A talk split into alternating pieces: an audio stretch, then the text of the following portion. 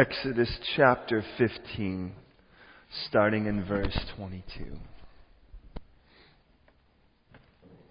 And we read this. so Moses brought Israel from the Red Sea, and they went out into the wilderness of Shur. Would you say Shur? No, come on, you got, there's more than two of you out there. Shur. Not bad. And they went three days in the wilderness and found no water. Then when they came to Mara, would you say Mara? Come on, you can give me more than that. Mara. That wasn't bad. They could not drink the waters of Mara, for they were bitter.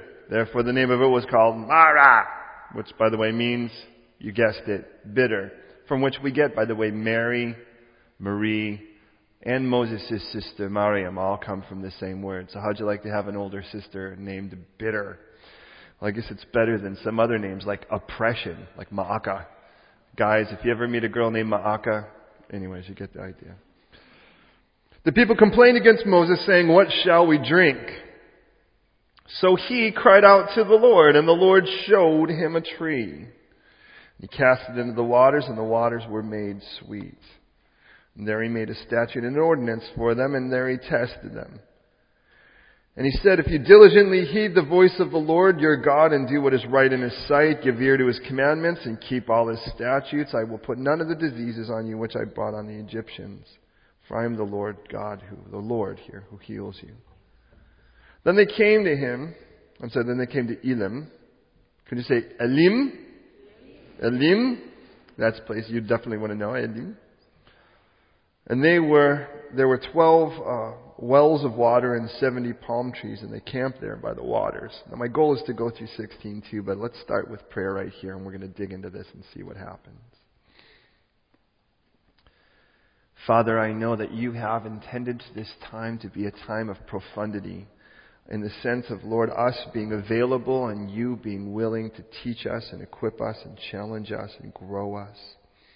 May we have so much fun. May the time go rightly by. May there be no second wasted.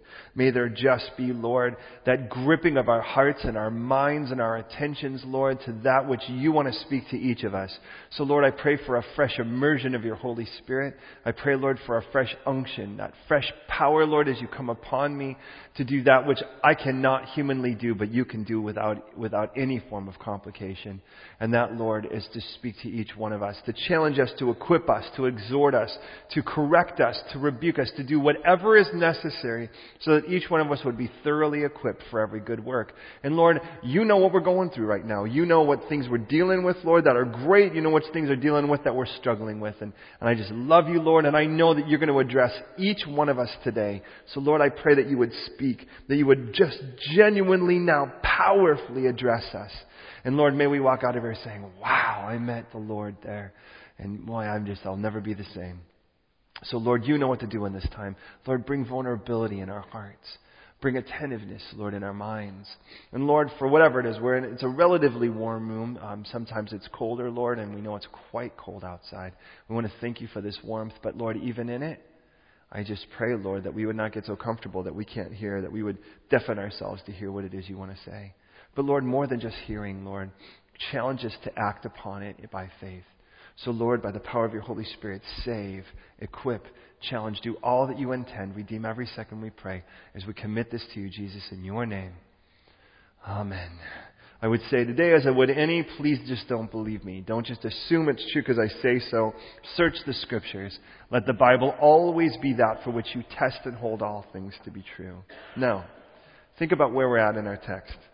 I, I cried out to you, Lord, in my oppression, and you, you heard my cry. You brought me out, but I left bold. The word, remember, rum, haughty. I left proud. So you let the enemy at me. And in that, you didn't do it that he would take me down, but you did it so that I would be humbled and I would cry out to you.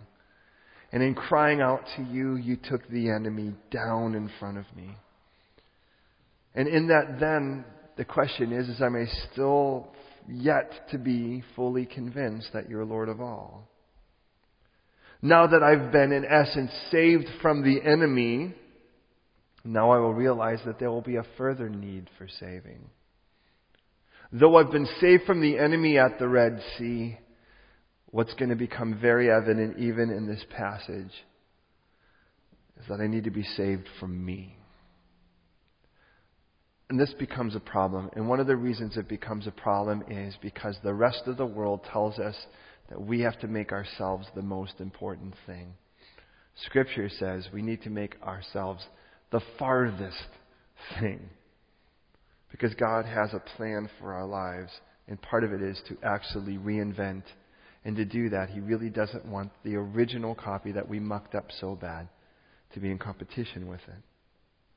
God is about to use human, natural base appetites to get my attention, to sequester and to demand obedience, and from that to showcase my inaptitude, my inaptitude to it. In other words, God is going to take very natural needs, hunger and thirst, and He's going to take those things and He's going to show me the necessity to obey and show me that I am just not good at it. And if you're anything like me, and I think you are at least in this, we're just not naturally good at obeying the rules.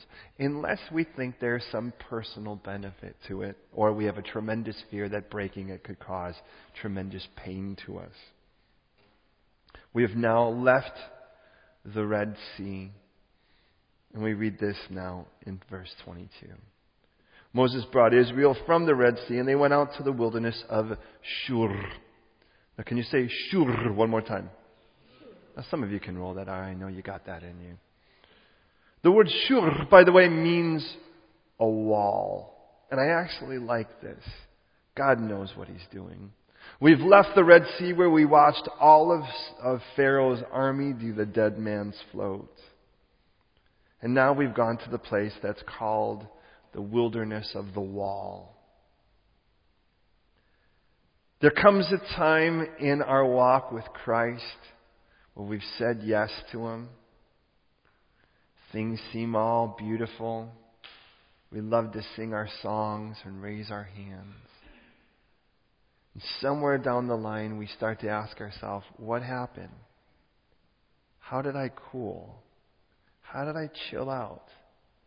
We can already feel the cold coming in from the outside, can't we? we go, what, what, what happened? I feel like I hit a wall. Well, that's where we're at here in this wilderness.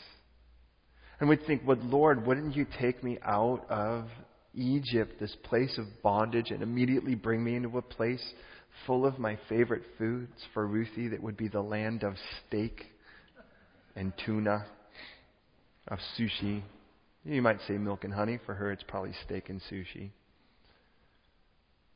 But there's this wilderness in between. In the wilderness, God has ordained surgery on every one of us. We don't like that. Unless, of course, we are convinced that what it is in us is so bad that surgery is kind. But for every one of us, we have gangrene. That which is inside our spirit that has gone septic.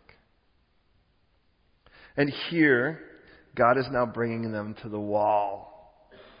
The question is, at a moment like this, what makes the wall. Notice what happens. They were three days in the wilderness and found no water. When they came to Mara, they could not drink the waters of Mara because they were. What is it? You tell me. Because they were what? Oh, come on, there's more than four of you. They were what? They were bitter. The land is called Mara. The water is called Mara because Mara means bitterness. Can I just dare say, welcome to your first lesson in the wilderness? There you are, you're walking, hallelujah. Like, whoa, whoa, whoa, whoa, whoa, whoa, I'm loving Jesus. What's this? I'm not getting any farther. I didn't want a wilderness experience. I wanted a paradise experience. Jesus said to that guy that on the cross, today you'll be with me in paradise. How come I have to wait 40 years? And he goes, well, let me tell you, the problem is the wall started inside you. That was the wilderness That's the first thing. And as you go to the wilderness, something happens in the wilderness. And don't miss this. In the wilderness, God has this beautiful habit of simplifying. You see, you can busy up your life so much, you could forget about your problems. They don't go away. But you could forget about them for the moment. Because if you could keep that iPod loud enough in your ears, you won't have enough time to really, really think about it. Now think about this. This information thing really does have ability to kind of damper the way we think. And this is one of the reasons I know it. If you've ever driven somewhere and you're looking to go on the, you're like, you're looking on a map where you just know the address is 315 Park Lane or something, and you're somewhere in the 300s, before, as you start to slow down to look, how many of you would turn down your radio? Right? You turn on your radio and you're going to start looking as if somehow that's going to bring the letters or the numbers forward a little bit, right? Oh, I'm going to see it. But we just know that now I need to actually use more than one brain cell to actually get that number and equate it into my head. And there's something about turning it down. And the reason I say that is, in the wilderness, God has this beautiful way of simplifying things enough. Because all a wilderness is, is gloriously Spartan. A place where there's a lot less than, listen, there's a lot less than you're used to. And we don't like that. Because we want more. The more we have, the more I don't have to think about the gangrene that's in my spirit. But the more that God wants to show it to us, to us and we're running from it, the more we get irritated with God. But God's only doing that because He says, Can I just give you this diagnosis because I'd really like to remove this? And here, our first lesson, our first complaint. We've just watched Pharaoh's army die in front of us. You'd think the song would last longer than a chapter. I mean, Miriam joined in. She grabbed her keys and started shaking them. Remember that last week, ladies? And you were saying, you know, the horse and the rider, he's thrown into the sea. And then we, then God says, and let's go right on to the next thing. Now all y'all complaining. Why? Because you hit a wall. What's that wall? That wall's of bitterness. Well, the question is, what is bitterness? Can I just say it's just simply this? Me holding on to that which God wants to forgive. That's it. God wants to forgive it through me, and I want to hold on to it. The word forgive in the simplest sense literally means to cast away and abandon. That's all it means. But if I want to hold on to it, I'm not going to want to cast it away. I'm certainly not going to want to abandon it. And what's amazing is, listen please, every one of us could be convinced we have a right to be bitter. All we have to do is listen to the enemy. She said she'd never do that again. He said he was going to stop that. Oh, wait a minute. The world's supposed to be better. You've been so kind to them. Why aren't they kind to you? Look at all you've done. The moment you start scorekeeping, you're preparing yourself to be bitter. Are you aware of that? You know how many times I wash the dishes? Dishes? See, I can't even say it. That tells you where I'm at in it, right? You know, and it's, you know, it happens among roommates, it happens among marriages, it happens among friends, it happens at work, and somebody else gets the, the promotion or the job and you don't, and you are just, and, and you go, oh, and God says, no, look at, I want to cast that off of you and leave it, and I want to ban it. And you go, no, no, I want to hold on to it. Now look at, can I just say it as plainly as Scripture does? Because some want to play the game of saying, look at, you, you know, you really don't need to forgive anyone unless they really ask you, you know, and they really kind of give you a detailed description. No, let me ask you, according to Scripture, it tells us that we're to forgive those who sin against us like the way that we've been forgiven. So, do you really want that to be the game you want to play with the Lord? Do you really think you've been very good at confessing every sin you've ever done wrong to the Lord? Aren't you thankful that the Lord is better than that? And this is what the, this is my attitude about it. Jesus says, to the level in which you forgive, cast away and leave, is to the level in which you should be forgiven. So, in other words, can I just say it simply? You're okay. I, you have my permission. You, are, you have the freedom, and you are welcome to not forgive someone for something as long as you're willing to go to hell for it. Be warmed and filled. All right, now, and the reason I say this, that's what Jesus says. Look at, what I want is to be people who actually forgive others. Now, you could say, well, I can't forgive them. And I might say, you're probably right. But the one who forgave the sins of all mankind, if you've accepted the gift of Jesus Christ, He died on the cross for your sins, that's how He paid for yours. When you did it wrong against Him and He paid for it. Listen to that again. You did it against Him and He still paid for it. On the cross, dying on the cross and raising again on the third day. You could say, but do you know how horrible that was? And I might say, no, I don't. But He does. And the God who lives inside of you wants to set you free. And if today you're holding on to bitterness, it doesn't matter to whom or what. Now, I don't want to make, I don't want to diminish if a situation's been wicked and horrible. I will agree with you. It's been wicked and horrible. But not forgiving now does not punish them. And if you've been a victim, regardless of what the situation is, stop making yourself a further victim by this unforgiveness. You say, well, what do I need to do? You need to ask the Lord, please. And it may be in the beginning of it, a very consistent, common, disciplined action of saying, Lord, I need your help to forgive. I need you to forgive through me. I need you. I'm picking it back up again, Lord. So let, forgive through me again. Oh, Lord, I, I keep wanting to run back to it and pick it up again. So, Lord, forgive through me. And I tell you, there have been situations, Landon and David can testify of situations where we watched people do some just rotten things. And then it, you know, Landon's like, you know, I think you really kind of need to let that go now. And it's like, I'd like to. And it's like, well, let's pray. And then pray for me. That's my answer. Pray for me. Because I, you know, it's like, I don't want to walk around with that baggage. And I know you don't either. And here we are now. The base appetite, no, notice, was thirst. And something happened here. And it tends to be that somehow, listen, sin tends to be a drying agent. David knew that. He said, When I kept silence, my bones dried up like the drought of summer. When David refused to confess his sin about Bathsheba before the Lord, that guy dried up like powder. And then he says, Then I confessed my sin to you. Here's the crazy thing. Even if someone has sinned against you, and they may have, if you refuse to let it go, and you just feel like you have a right to hold on to it, and the Lord's telling you to let it go, and you're telling God no, think about that statement for a moment. The moment you're telling God no, the sin is on you now. And again, I'm not making light of what happened to you, but I'm making serious about now what you're doing to you. And at that point, confess your sin to the Lord. Lord, I'm holding on to this, and I don't, I don't need to. I want to. I feel like I have a right to. But I'm a bondslave of you, and I gave up my rights the moment I became your bondslave. Here we are, we've just left the enemy being destroyed in front of us, and you'd think the enemy was alive and kicking right in front of us because we're still getting beat up. But the only reason we're getting beat up now is because of our own bitterness. Well, how do we answer that problem? Well, notice how the problem is solved here.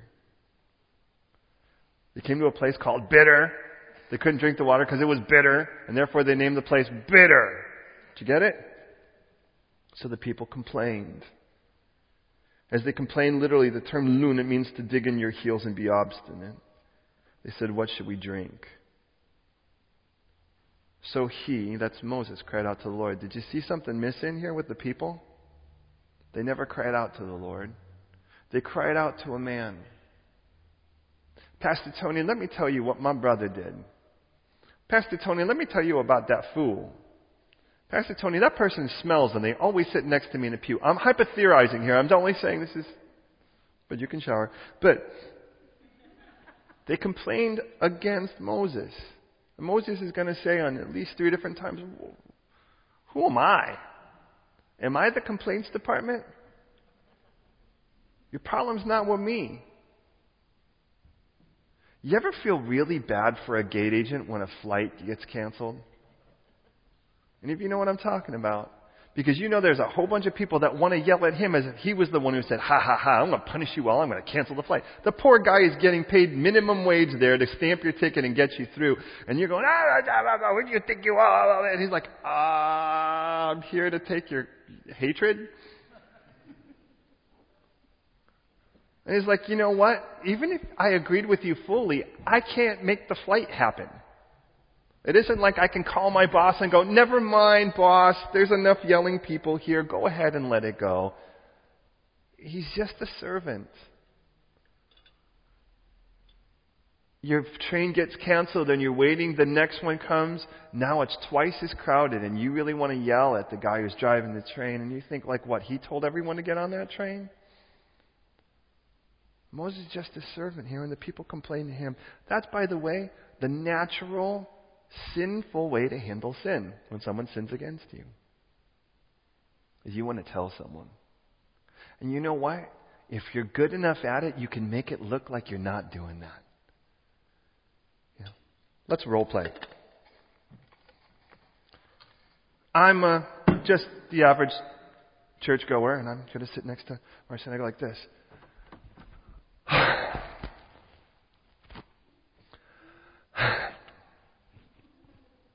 How are you? She might say, Good. How are you? Oh, that's so good. Why? Guess what happened? I just she just rolled out the carpet for me and said, Well that fool, man, let me tell you what that fool did. But you know what? I don't want to gossip, so just just pray for me. But I got it all. Uh, you know what? And look, at, at that point, it isn't like I actually blessed her. And to be honest, it isn't even like I got it off my chest. You know what I did? Spiritually, I threw up on her. That's what I did. I spiritually had this problem. I had this sort of spiritual indigestion. She said, what's up? And I went, all over her. Hi, Jenny. And that becomes the problem. But you know, and somehow you're like, ah, I feel better for a moment, but I'm going to feel bad again in another moment because it isn't off of me yet. But guess what I just did? I just made someone else feel a lot worse. And I hit a wall. Now, if somebody starts doing that at you and you kind of saw that image of someone throwing up on you, you might want to just kind of put your hand on their lips for a second and go, before you go any farther with that, let me tell you what I learned in church. It says here the people complained against Moses. He cried out to the Lord. Someone needed to, so Moses did, verse 25, and the Lord showed him something. The word show, by the way, is the word yara. And it's interesting because the word literally means to flow like water. What a fun word for God to choose to use here. So my question to you is, what did the Lord show Moses? You tell me. It's in the scripture. Come on now. What did he show? Look and say it. Uh huh. Okay, now all of you. Now, now the rest of you. Just to make sure that none of you are really in a coma. What did the Lord show Moses? Right. He showed him a tree. Not a grove of trees. He didn't show him a forest. I remind you, they are going to, they're going to show up in a place in a moment here where there's a lot of palm trees. But he showed him one tree in the wilderness. What did God tell him to do with it? Carve his name on it? Spit at it? Whack it with a stick? What did he tell him to do with that tree? Throw it in the water. Now, I don't know about you, but he doesn't say he showed him a stick. So how many of you think about, think about this? Put it, put it into experience for a second. The Lord said, there's a tree. Go throw it in the water. And you think, sure, let me get my Jeep. My tree puller. And if you think, how am I going to get that tree out? More than likely Moses is going to need some help. Unless we don't read anyway, we read Moses was the humblest man that ever lived, but we don't read that Moses was the buffest man that ever lived. You notice that? It isn't like it went, Samson, you want to wrestle? We don't read that. It's a little anachronistic, but you get the idea. More than likely, what he had to do is he had to go, Hugo, I know this is going to sound really weird, but um, I am too weak to yank out that tree right now. I could use a little help. You're really willing to help me. Peter, Duh, Peter. Hey, bruv. Kind of need some help with the tree. I need to put the tree in my bitter. And you can go, what, what, what are you talking about? Here's the good news. I don't think, listen, though we may not, the two things we, we may really know is the, the bitter, but the one thing we're going to know all for sure is since it's a tree that the Lord showed him, probably neither of you are going to go, which tree? We're in the wilderness. There's one tree in the middle of it. And I'm like, I need help with the tree. You get it? Peter, can you help me, Peter? Jukes, come on, bruv. I need some help with the tree. Why? I need to toss it in my bitter.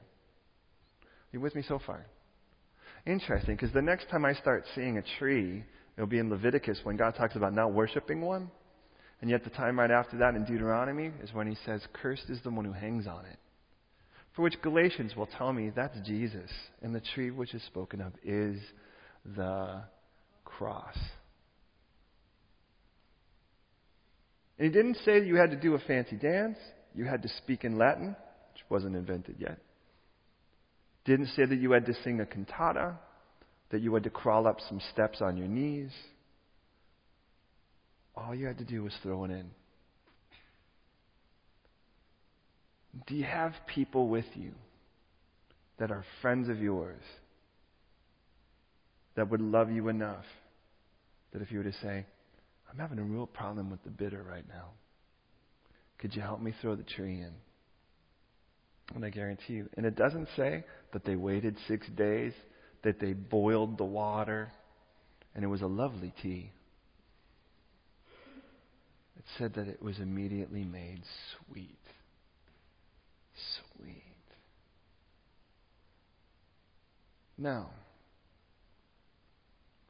here you are wanting to walk. It's not the Christian stance. There will be times where you know that you're supposed to stand, but it's never to stop walking in the sense it's to hold your ground in a battle. We're not giving up any ground here. But He's called you to walk. And there are some times where you're like, you know, I'm just not going anywhere. I'm not taking a step. I don't get it. I'm trying. I feel like I hit a wall. Might I suggest there's a really good place to start? Is there anything you're really bitter of? And in that moment, doesn't the butt jump in right away? But they did. But they. But I was. But they were. But they were human. They were rotten. They were wicked. Yeah, probably.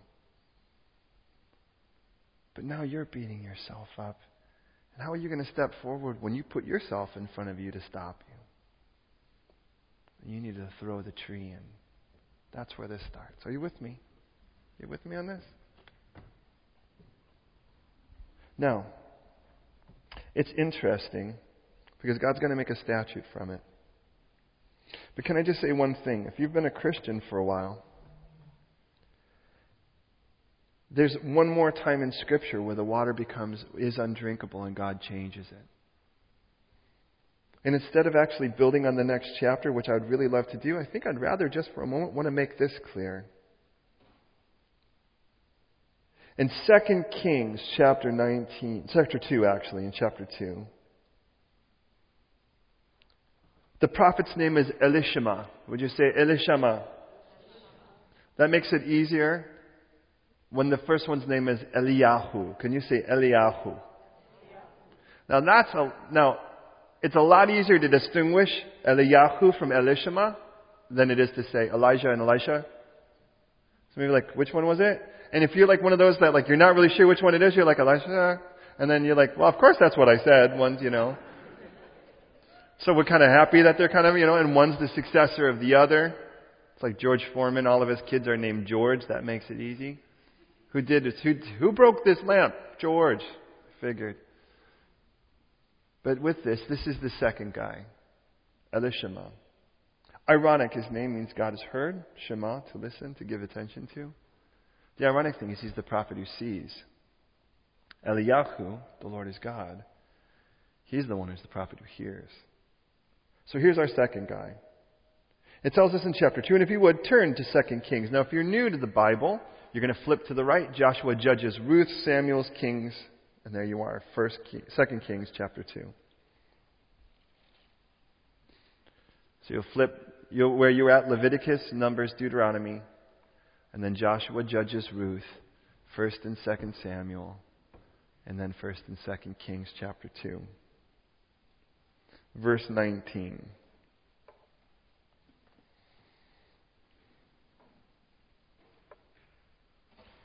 The men of the city said to Elishama, or Elisha, please notice, the situation of the city is pleasant as my Lord sees, but the water is bad and the ground is barren. And he said, Bring me a new bowl and put some salt in it. And they brought it to him, and he went out to the source of the water and cast the salt there.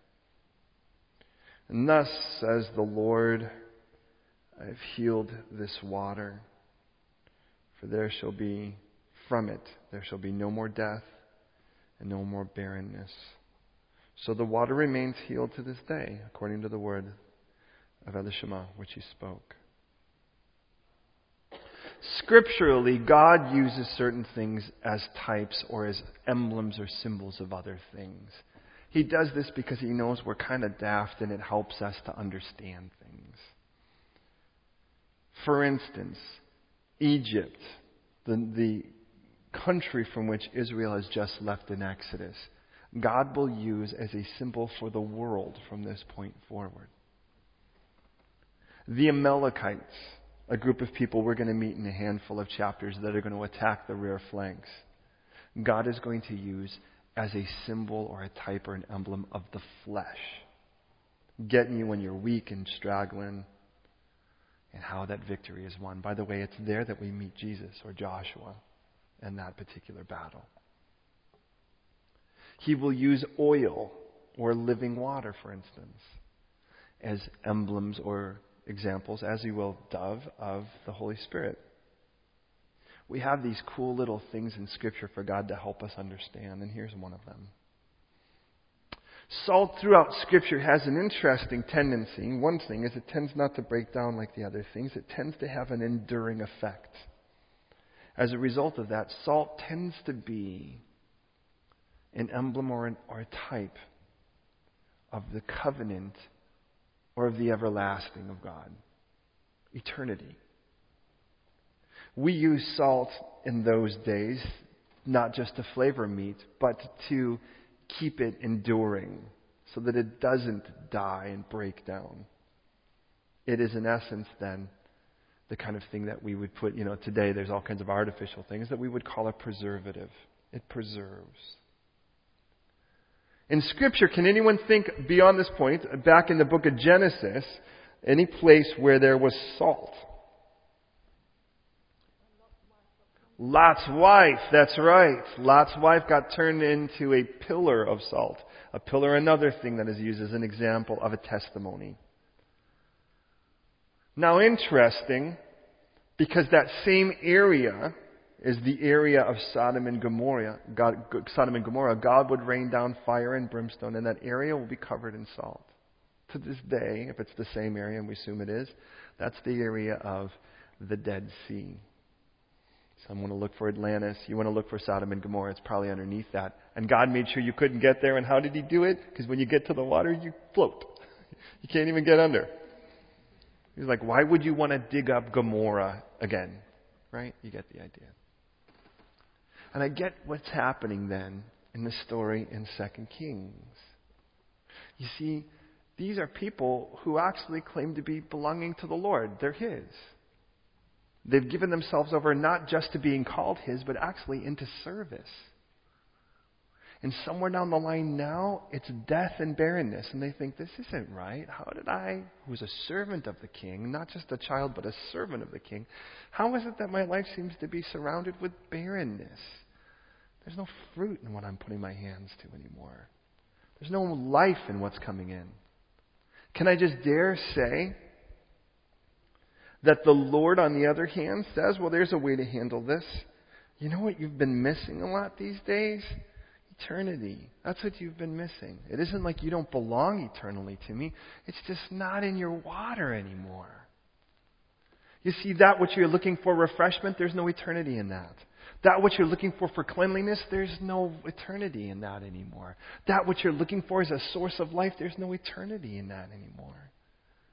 So, exactly how do you expect to find really great fruitfulness when what you're really trying to do is get bang for buck for the moment to get yourself ahead in something that's temporary? God says, I'm playing for keeps. I'm looking at this from an eternal perspective. And yet, looking at this from an eternal perspective, man, you're just pouring water on something that well, it's kind of like being really, really cold outside, and someone says, I've got a pitcher of hot water. Can I pour it on you right now? Because for the moment, that will make you warmer. For the moment. And then you're going to get a lot colder.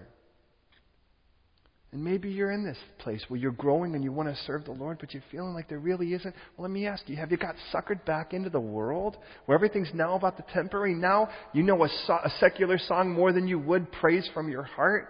And now you know a quote from a movie more than you would know a text in scripture. And now you would know much more about the styles and the, and, you know, and the pop culture and the pulp fictions of the day, so much more than you would about the move of the Holy Spirit. And all of a sudden you've tried to be relevant, but what you've done is you've become irrelevant to heaven. He's like, man, you need to put the salt back in. And then you show up at church and you're like, nah, man. Well, and you're evaluating how good the music is, how entertaining a speaker is, whatever. But you're not actually going there to be touched anymore because it's not about eternity anymore to you. It's about a temporary fix. And you might as well go see a movie because at least, you know, the one thing I can say that church has that maybe most movies do is that we are genuinely 3D. Huh? Look at, watch this. See? Huh? That was good, huh? You may not get to have popcorn, pop, popcorn here, but you certainly can at least get some 3D. Now, the only reason I say that is, is that if what we're looking for is a temporary fix, why in the world would we sit in church? I want to be made better for the, for the exchange of events that take place so that it further benefits eternity and not just the moment. Now, look at, here's where we're at. In Exodus, we've hit a wall, and that wall God starts to reveal. And can I just say that any moment God shows you something, it's never for God to taunt you. Even though we went out haughty, it's never for God to taunt you, but it's rather for God to simply ask you, in my sight, this is really, really ugly. Will you agree with me? Because when I take it from you, I don't want you to fight me for it. The last thing God wants is to take away something that really kills you, but you still think is cool. So there you are, you're hanging out with some friend and they're dragging you down and God says, I really want to sever this relationship. And, and you just go, you know, I hate this effect and I hate this effect and every time I'm around them I get drunk, every time I'm around them I wind up sexually sinning or every time I'm around them I talk like I shouldn't talk or whatever. And God says, well then we need to sever this relationship. And you're like, no, you can't do that. Then I would be alone. And God says, I died to be with you. How in the world could you play that card on me? God says, I don't want to fight you for this. And you know what I've learned, at least in my life, and I believe in every one of ours, is God, I'll show you something. Go, is this as ugly to you as it is to me? And you'll be like, sorta. And God will go, okay, I'll wait. Because it's going to get uglier. The mass will grow, things will get uglier. And then God will go, how about now? And you're like, yeah, that's ugly. God goes, can I take it away? Yeah, maybe. Okay, I'll wait. And then your life gets more miserable and now it starts weighing down on you. And God goes, now, how about now? Is it really ugly? Yeah, it's really ugly. Is it bothering you? Yeah, it's really bothering. Can I take it away? Yeah, but for how long?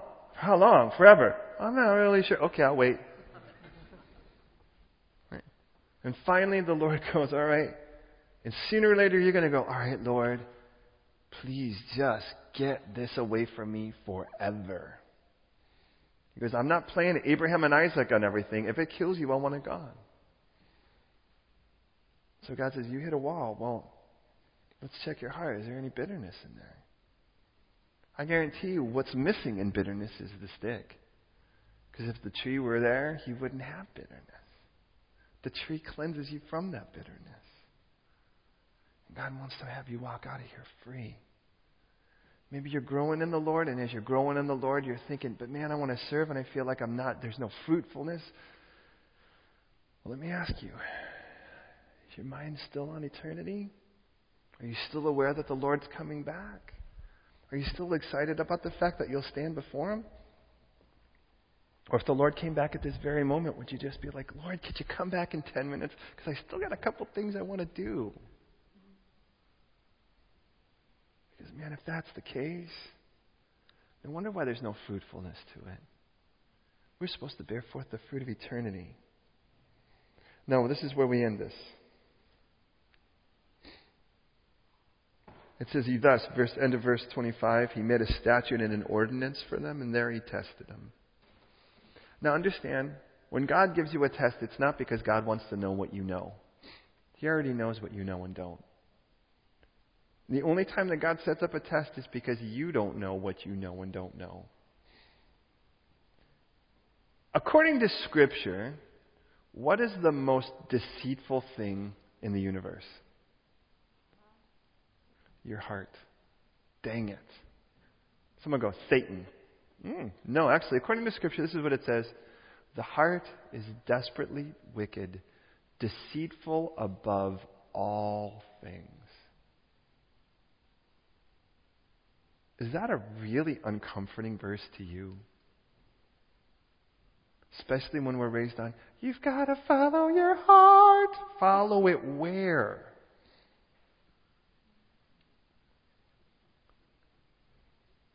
If my heart can lie to me, my heart also knows how to lie to me about things I want to believe.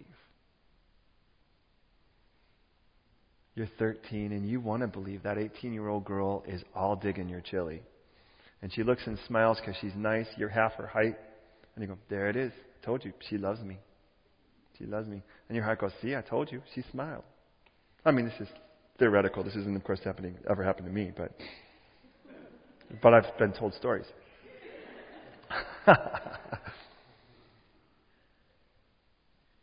oh, I don't want to pay my taxes. I just believe the government's going to overlook me. I'm sure that's the case. I'm sure it's not going to happen. I'm going to keep driving past the speed limit. I'm sure I'll never get a ticket. Why? Because I'm invisible person. I don't think so. They have special cameras that even photograph invisible persons. So when the Lord tests, this is what He does. He shows you that you still need to be saved from you. He shows me I still need to be saved from me. But he also does another thing in his testing. He refines us. He doesn't just go, ha ha ha, you failed. Failed, loser. He doesn't do that. Because he already knew it before that point. He does it because he wants to see change. Isn't it awesome that God would be like that? Because God could just be like, I am so fed up with your attitude. God, if, you think about it, if God really wanted to humiliate us, what he could do. That he doesn't. I mean, you'd think, well, he gave me a couple children and they know how to embarrass me. God's like, nothing like what I could do.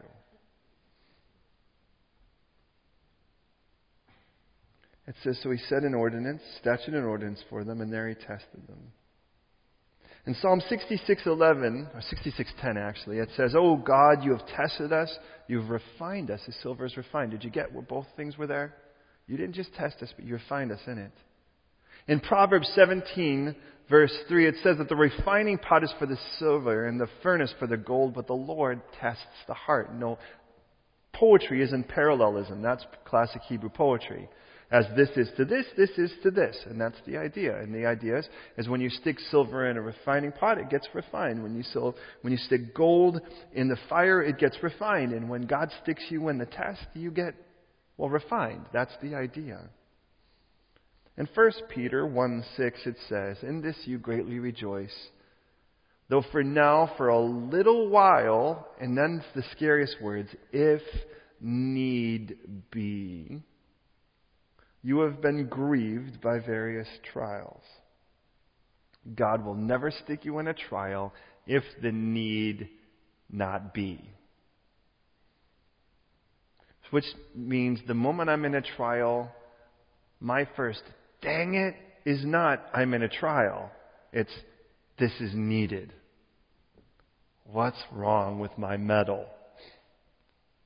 And this is what it says if need be, you're going through such trials, that the genuineness of your faith, being much more precious than gold, which perishes even though tested or refined by fire, would be proven genuine and result in praise, honor, and glory at the revelation of Jesus Christ. In other words, when He sticks you in the trial, there's a need to stick you in the trial. You ever meet someone and they're a teen and you think, that boy needs to get beat up? Just once. That boy, that, maybe it's just me having been a, a teacher. There sometimes it's like, that boy is just, sooner or later someone's going to call him on that and that boy's going to get beat up. Maybe the best thing that happens. No, I wouldn't, normally I wouldn't tell them to their face. But and the idea of it is, sometimes it's like, look, you just kind of, that guy kind of, that guy kind of needs to get chopped down a little bit. He's way too big for the shoes he's wearing. I wonder how many times the Lord says that to us. Now, God doesn't want you beat up. That's not his jolly. God just wants you honest. And when your heart's getting the best of you, when you're really buying into the lies, and all of a sudden the metal of the faith inside of you is really polluted with all kinds of things that don't belong there, God says, it's time for some fire time.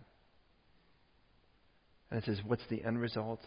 That the genuineness of your faith, which perishes even though refined by fire, because it's more precious than gold, and that's what happens to gold, will result in praise, honor, and glory when, with the revelation of Christ Jesus. Now, listen. Perhaps some of you have heard it, but now you all will. The person who purifies gold is called a smelter because the act of sticking gold into a fire is the act of smelting. Now you know a new word, perhaps. And he's got a process. He knows what he does. But the gold comes in, and as he sticks the gold into the fire, the part that's called the dross bubbles to the top of the surface of it and sits on the surface of the gold. Because you're probably aware of the fact gold by itself is too weak for its own weight. That's why there's a problem, for instance, in building the candelabras if they're made of pure gold, because the way that they come out like this, they're not strong enough by their metal to hold up the weight of their own metal. So you have to add other metals that are stronger to it. That's why you have different carats of gold, for instance, in your rings. If you were to get a pure carat gold ring, you could break it by going like that. I've broken so many wedding rings already from helping people move or whatever the case is. I've bought titanium. That's airplane metal for my wedding ring. So if I break this, then you'll know I'm Superman. But, uh, I mean, there's no, they're going to have to cut off my finger. That's what they tell you. If your finger swells up and something needs to happen, we'll cut off your finger first because there's no way we're sawing through this. So there's a comfort in that. So anyways, the, but the idea of it is, is that gold, because of that, it's very common to mix gold with other metals. Now listen, what it does is, it, in theory, it makes it stronger, but what it also does, is it makes it more rigid. Hear that. It makes it more rigid. It means it makes it less bendable, less flexible. But it also makes it less precious.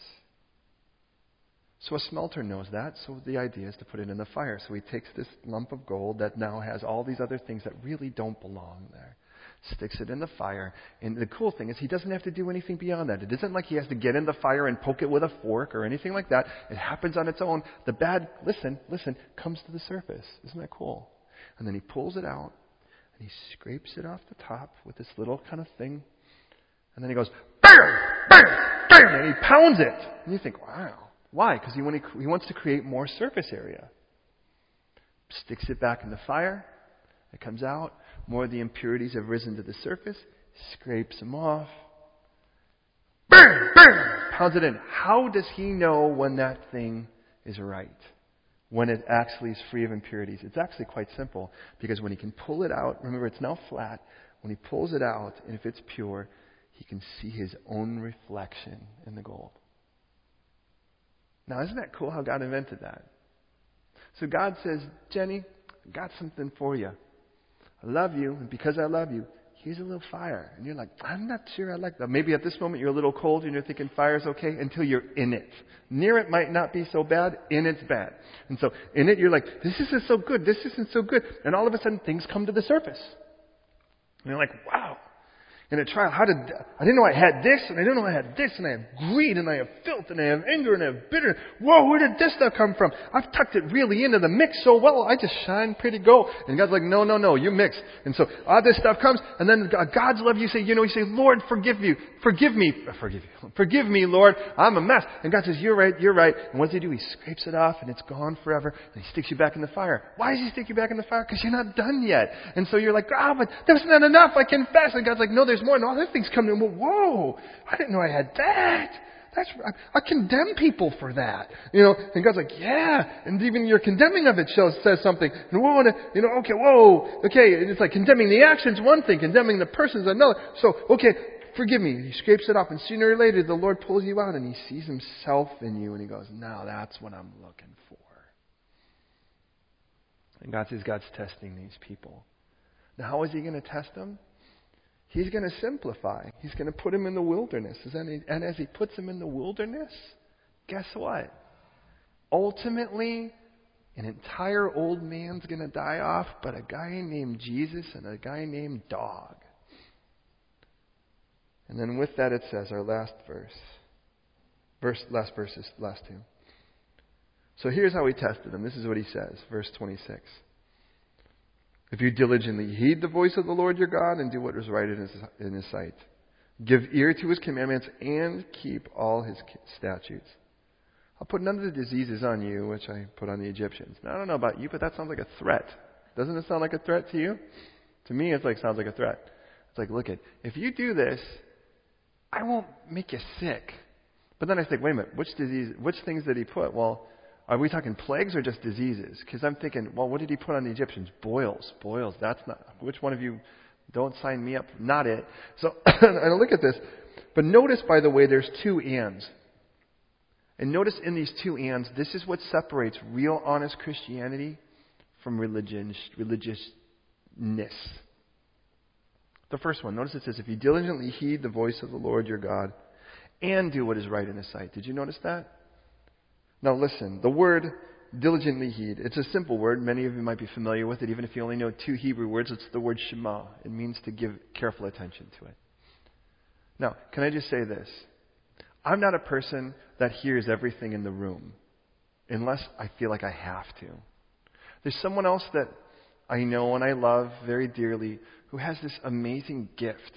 I, I won't I won't say who, but um, it's like a radar. And it's like we could be in a room with a hundred people and she'd be like, I just can't believe it. Can you believe what they said to that their, their child? And I'd be like, Who? What? Is there a child? Where?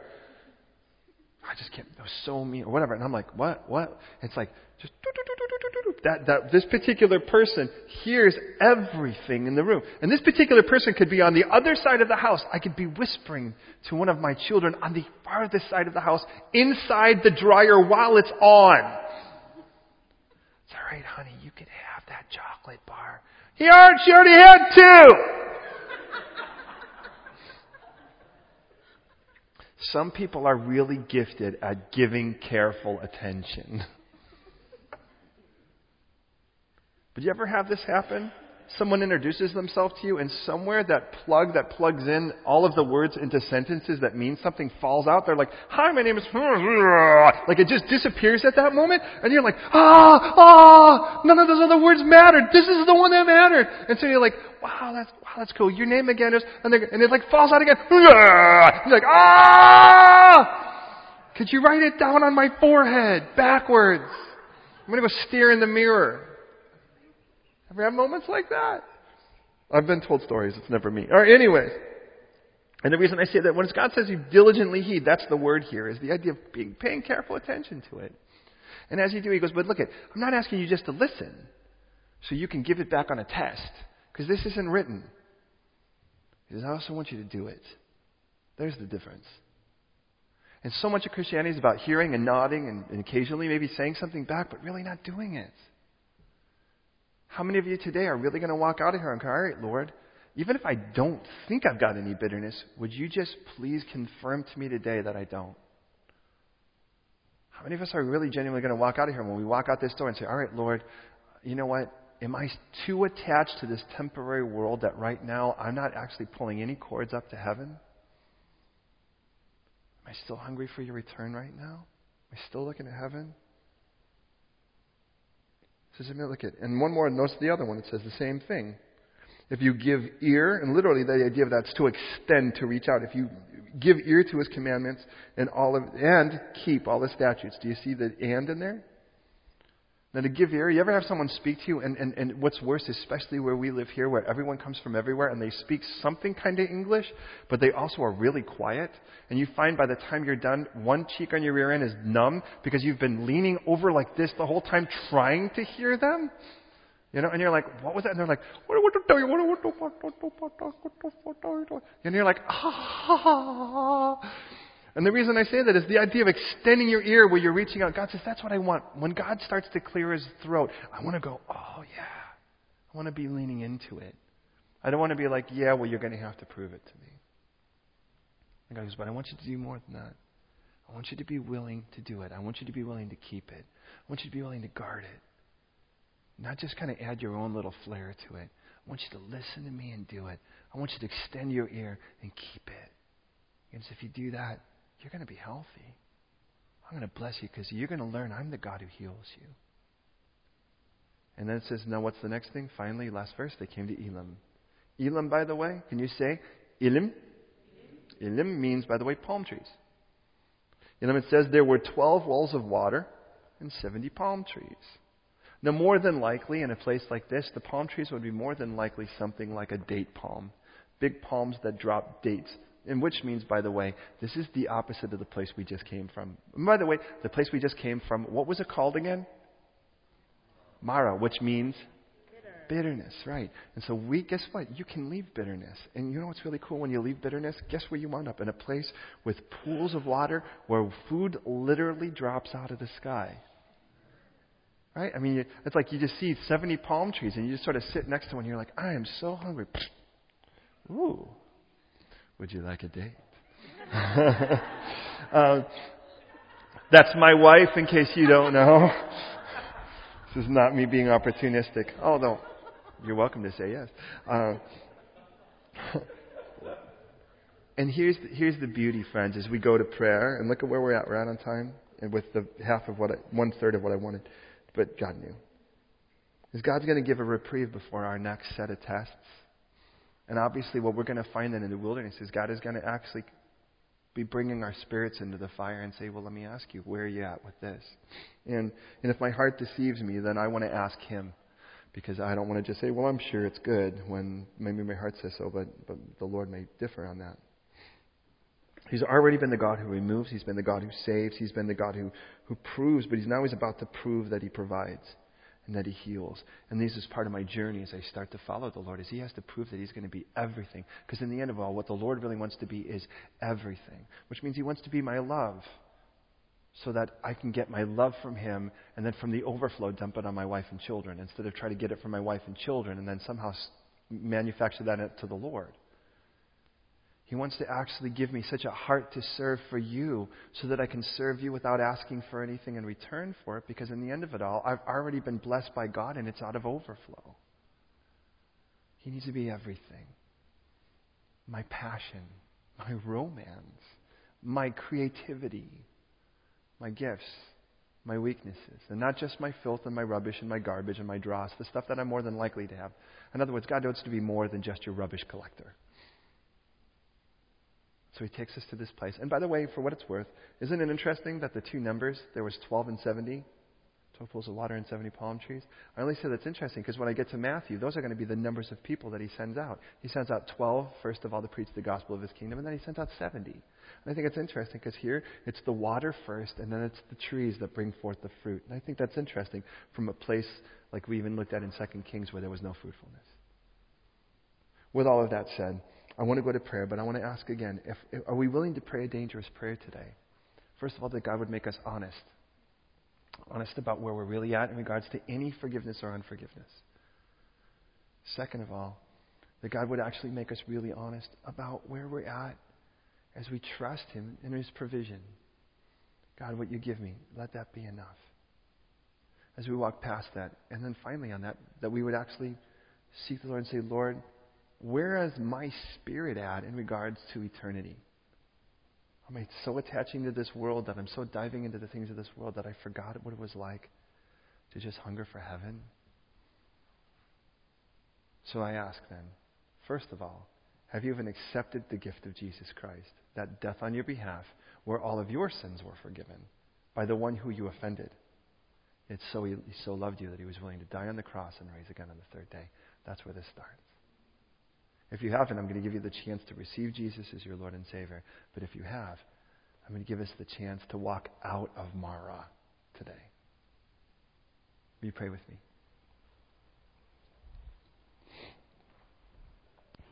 Hmm. Lord, I just think it's such a beautiful thing that you brought them out of bitterness to a place where you could have a date with them. and I think it's so beautiful, Lord, that in the end of this chapter, how you are already refining these people who have been in bondage for 400 years and are unaware that still in their hearts there's still bondage to be removed from. Though they've watched Egypt and their army drown in the Red Sea, the enemy taken down.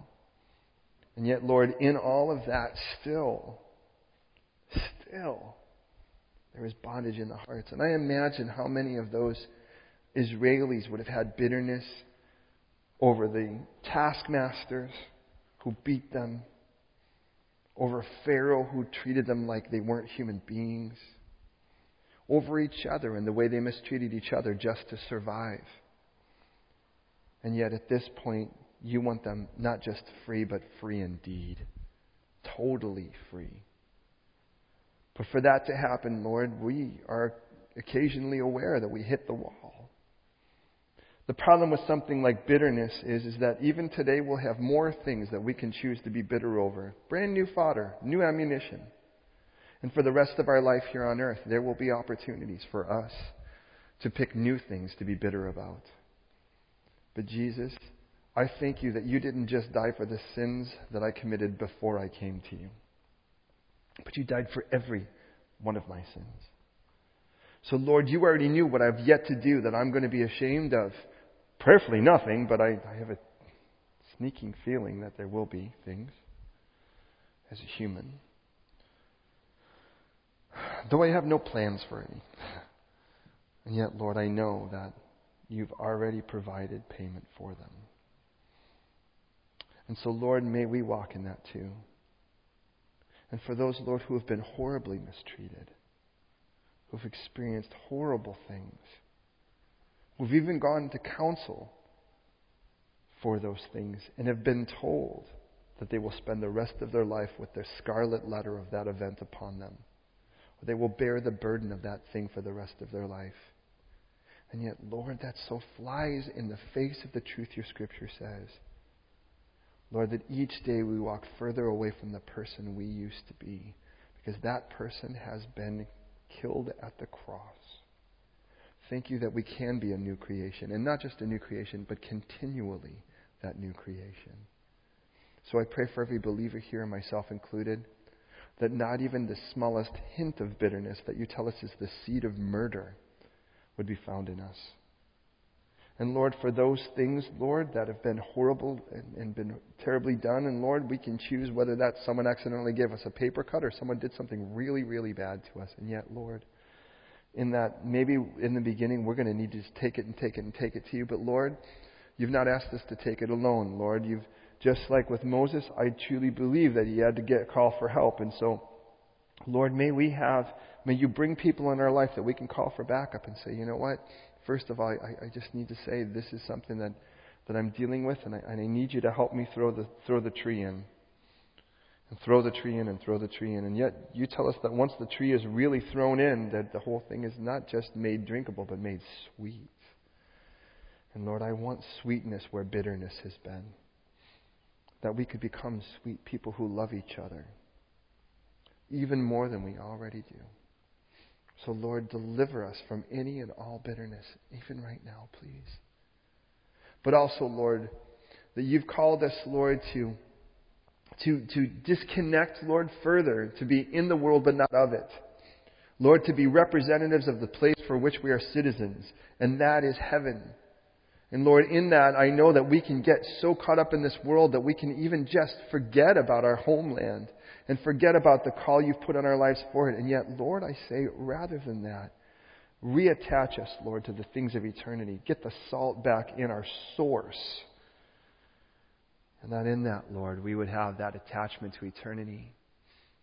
That everything would be reflected through the eyes of that have seen beyond the small horizon of the temporary and the moment to that of the eternal. And Lord, in that, may we trust that you will provide exactly what you want, and it will be all we need. So I commit that to you, Lord Jesus. And I pray right now, if there be any in here who have yet to say yes to the gift that you offer them at the cross, that today would be the day they say yes. And as I pray this prayer now, saints, I ask you to listen. And you out there, friends, who have just been hearing this and trying to reconcile it, as I pray this prayer, if you fully agree at the end, I ask you to say a confident and resounding Amen. And what you're saying is, I agree. Let that prayer be my prayer. Let those words be my words. And here it is God, I've offended you through my sin. my selfishness. I've offended you. I've sinned against you. And in sinning against you, you have the right to punish me. And have you just been a God of justice, solely a God of justice, you'd have all the right to send me to hell and I'd have no recourse for it. But you love me.